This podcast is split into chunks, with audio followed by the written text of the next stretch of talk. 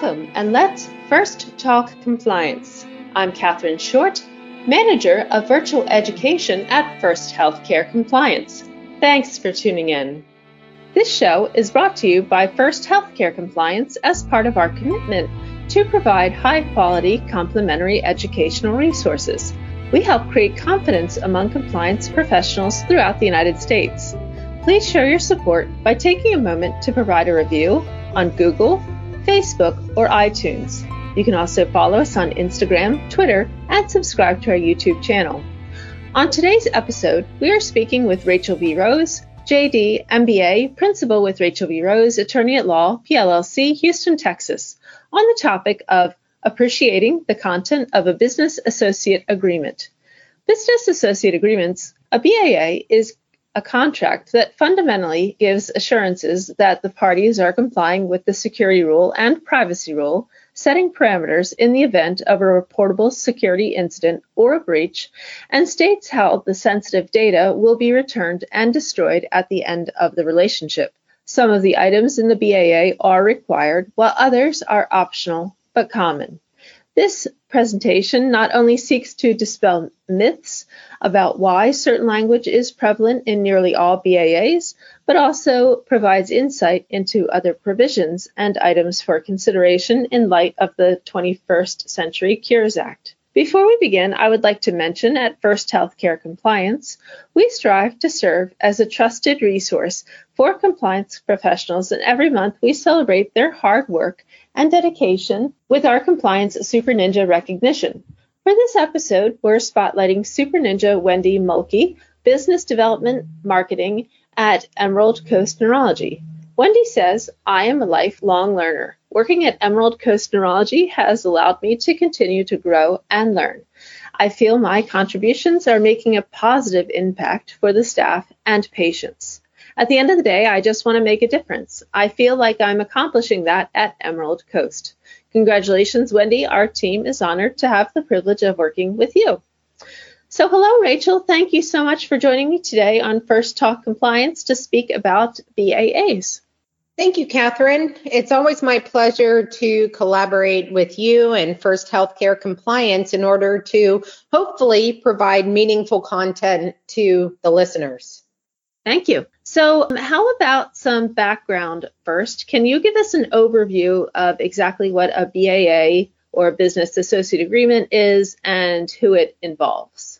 Absolutely. Not surprisingly, that is a very detailed question. As your introduction mentioned, a business associate agreement, which is referred to in 45 CFR 160.504, E as a business associate contract is just that. It's an agreement between two parties to do three primary things. First, ensure that both parties are utilizing the appropriate technical, administrative, and physical safeguards in order to ensure that the confidentiality, integrity, and availability of the protected health information remains intact. Additionally, it relates to the privacy rule, the entire security rule, and the breach notification rules being adhered to.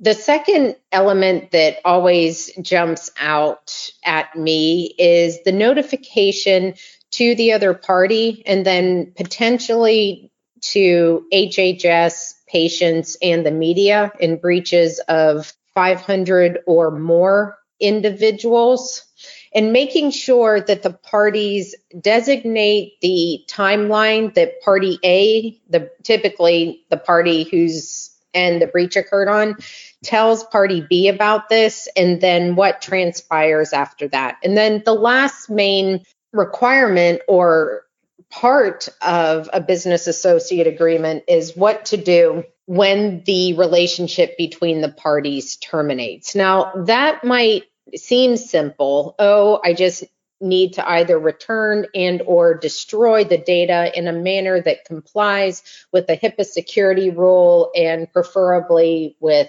NIST. That's part of it. But as we all know, there are situations where we can't just return or destroy information. Some of those may be obligations of a legal hold or a government investigation or a lawsuit that might be in place. And under federal HIPAA, it applies to covered entities, which are healthcare providers, healthcare claims clearinghouses, and insurance companies and then their business associates, and then a subcontractor of that business associate. Okay, and what is the primary purpose or purposes of a BAA? So, as I mentioned, there are typically three main areas. First, you need to define who the parties are at the very top and which one assumes what role, whether it's a covered entity and business associate or business associate and subcontractor. All of that is exceptionally important. So, just something to be conscientious about there. Then you delve into the three overarching areas or purposes behind a business associate agreement. A, to ascertain that both parties each have been given reasonable assurances that the technical, administrative, and physical safeguards, as well as the privacy rule, security rule, and breach notification rule compliance and requirements are being met. Another item that relates to that now is the 21st Century Cures Act and the ability to give patients their medical records in formats such as smartphone apps that weren't necessarily available before. But along with that, related to information blocking, are situations where a provider or a business associate may say, you know what? The general rule is that we have to provide this, but this is not a an app that is secure or that we're familiar with and for the safety of the entire IT infrastructure we're not going to provide that. So it's important now to reference state laws and other relevant laws such as the 21st Century Cures Act. The next main area has to do with notification to the other party of a reportable cybersecurity incident typically known as a breach, in accordance with the breach notification rule. And there are really two steps to that. First, you want to have a time frame set out between the parties as to when party A, if they're the breaching party, has to notify party B that there has been a breach. That's important because their IT department needs to take appropriate steps in order to safeguard certain things or go to plan B or to go to backups. So it's really mutual in nature along those lines. And then the second part of a reportable breach would then be under the breach notification rule to report to HHS, to report to the patients, and to report to the media if the breach itself affects 500 individuals or more. Okay, great. Is there any party or person or entity that a facility works with that it's perhaps safe not to have a BAA with? So that's a great question, Catherine. And first, I will go to what's known as the conduit exception. And that's something that was highlighted in the final omnibus rule, which is published at 78 Federal Register 5566 on January 25th of 2013. And the conduit exception expressly states that there are certain entities and they are very limited, but they are, for example, your internet provider would be one, your UPS uh, carrier, whether it's the United States Postal Service, DHL, UPS, FedEx, any one of those types of carriers, so long as none of their entities did anything other than deliver the package, right? They are just transporting data from point A to point B, and that's it. So, having said that, and by way of contrast, I think it's important to note that data centers are considered business associates and do not fall within that exception.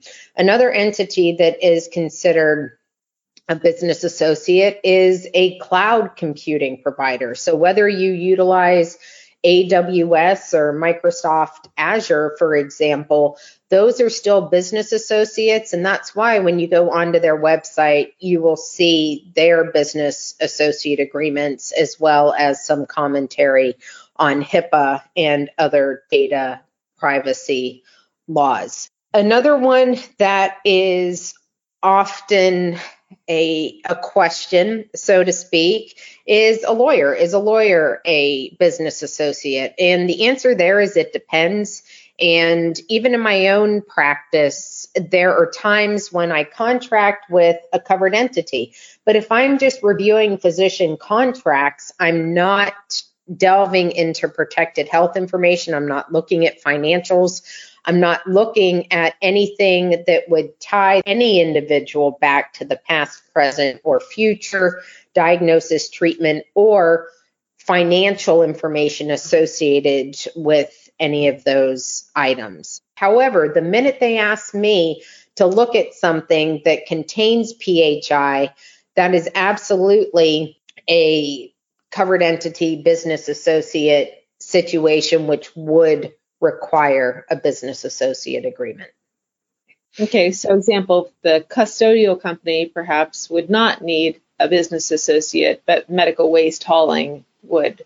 The cleaning entities are very interesting because if you think about it, they have access to everything and typically when no one's there to supervise them. So right. hopefully the organization has all safeguards in place that when everyone goes home, there is no information that's left on a computer. A computer's still not on. They don't have their passcodes in their top drawer on a sticky note, right? And they have those bins that are locked so that the information goes to Iron Mountain or another vendor to be shredded and people can't access that.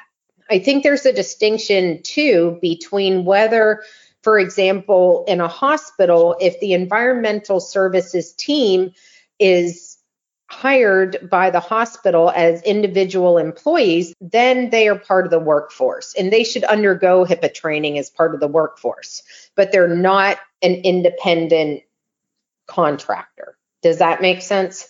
Right, right. Yeah. And I was speaking of perhaps like an outside contract cleaning company or environmental company as opposed to employees of the hospital. No, I think, Catherine, too, on that one, there's just so much potential liability there. They could let someone in the back door, right? Because they have right. access.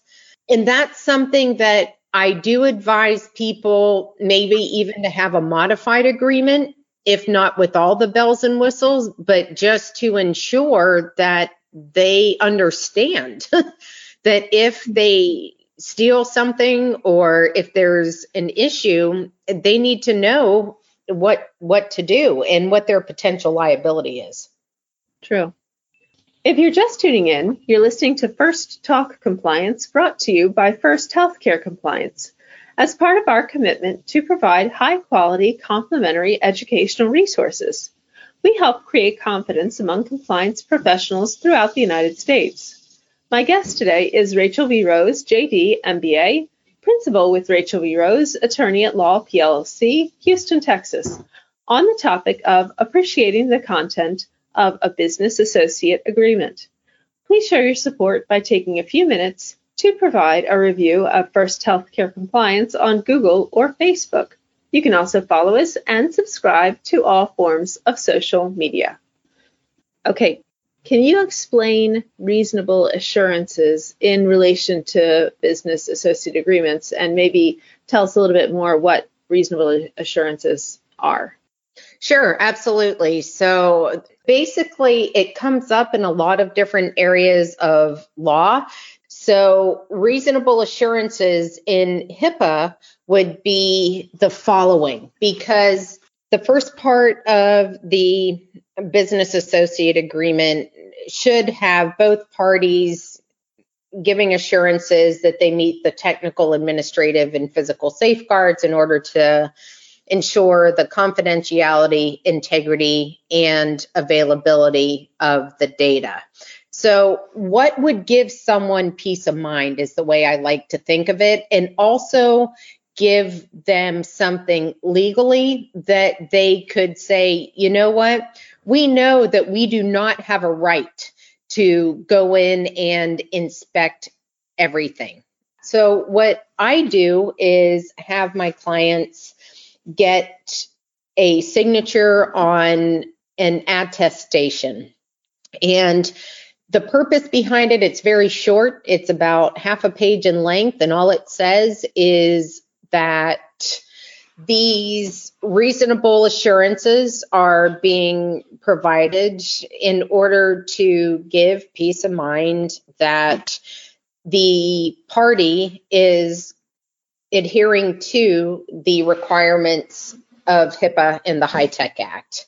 And if people can answer these five questions in earnest, you should walk away with a good feeling that they're doing everything that needs to be done. The first question is Does the party undergo an annual risk analysis that is comprehensive? Second, do they train their workforce annually? Third is PHI and sensitive PII encrypted both at rest and in transit. Fourth, are business associate agreements in place and are they recorded?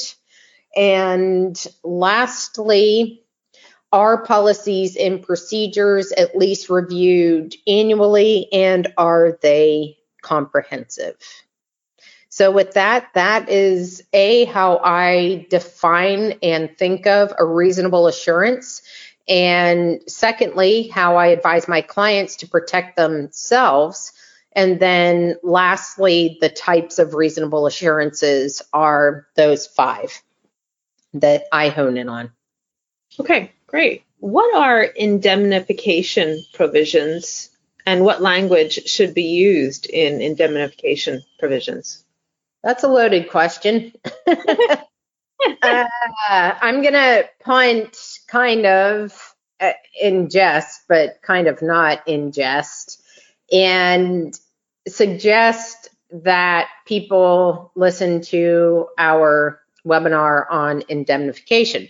But in all seriousness, it's typically thought of as a contractual obligation of one party to compensate the loss incurred to the other party due to certain acts of the indemnitor or any other party. The duty to indemnify is usually, but not always, coexisting with the contractual duty to hold harmless or save harmless. So let's step back for a moment.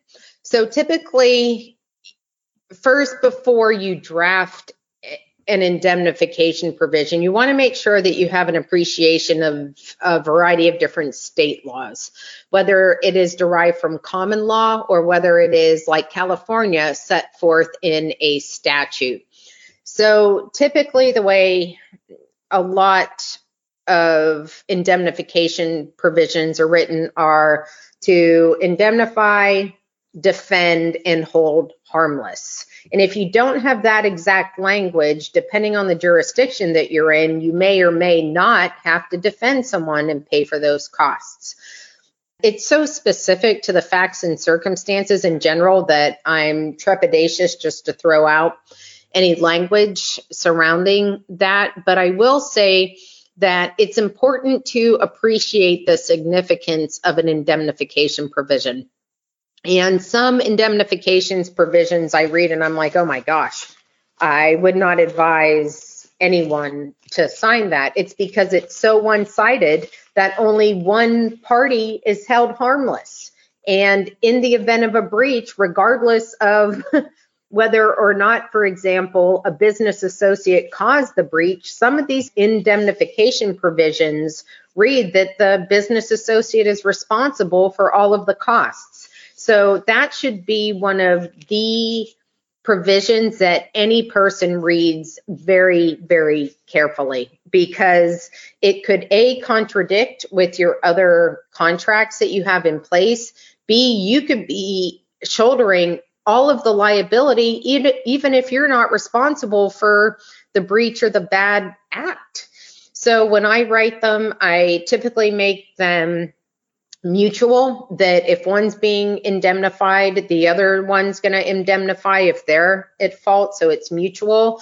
Defend is the key term that I discuss with the party. And typically the party will go back to the other entity if they are in a negotiation.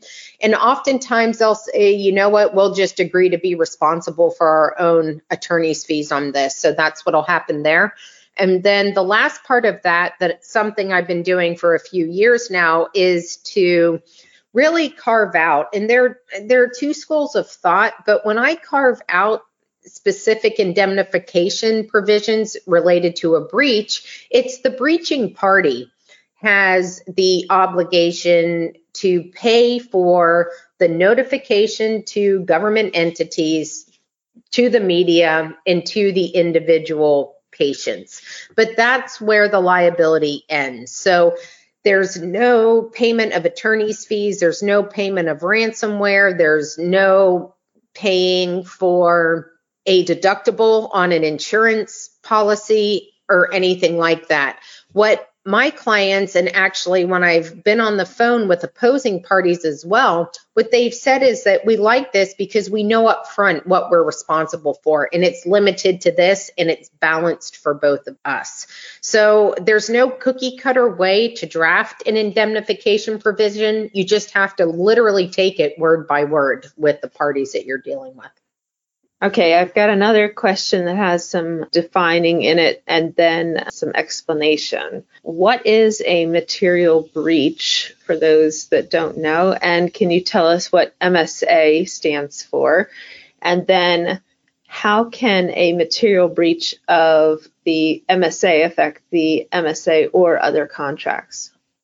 MSA is typically your master service agreement. So that's typically what I have seen, but obviously you it's your main contract. But if you are contracting with an IT provider, typically it's your MSA is your main contract. If you think about how a breach is defined in HIPAA section 164.402, basically it's the acquisition, access, use, or disclosure of protected health information in a manner that is not permitted, which compromises the security or privacy of the protected health information. So basically, when you think of what a material breach is, one can really think of that as was the incident one that triggered the following A,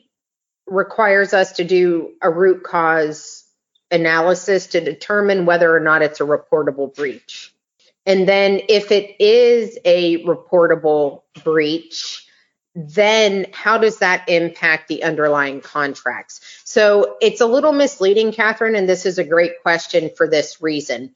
If we're thinking about ransomware or what we think about in cybersecurity, a breach means that definition that I just read, right, in 164.402, but that has to do with a breach of the information.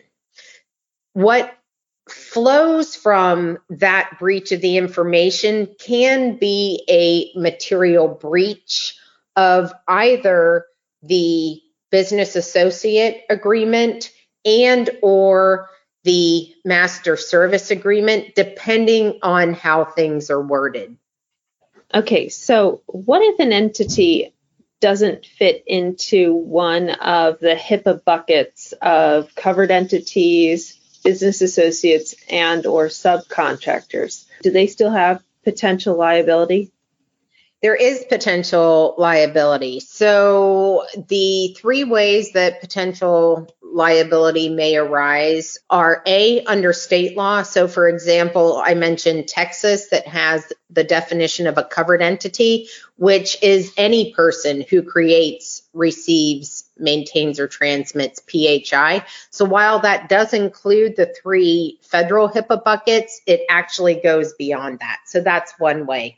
Another way is through the Federal Trade Commission. And I know in the related webinar, I delved into that in some detail, but basically, the Federal Trade Commission has its own breach notification rule that says if you're not obligated under HIPAA, you may still have an obligation to report a breach of PHI to consumers. From there, pursuant to the Federal Trade Commission Act, Title V, courts have held that the Federal Trade Commission does, in fact, have enforcement authority in that situation. So that's where you could get another government enforcement action.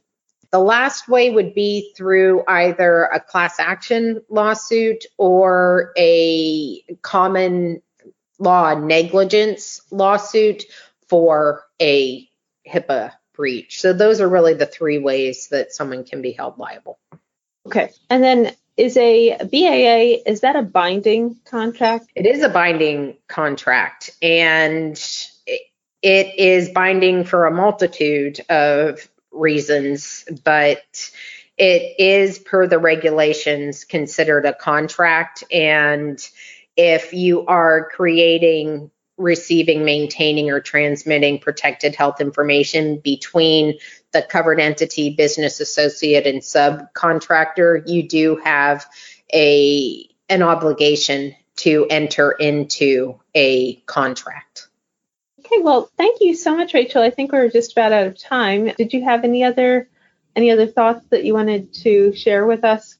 Just be aware that BAAs are not cookie cutter However, there are certain terms and certain provisions which you'll see over and over again, and that's because they're required by the statute and then recommended by HHS on their website. I really wanted to thank you, Rachel, for coming on to First Talk Compliance on our show today and discussing this important subject. So, thank you so much.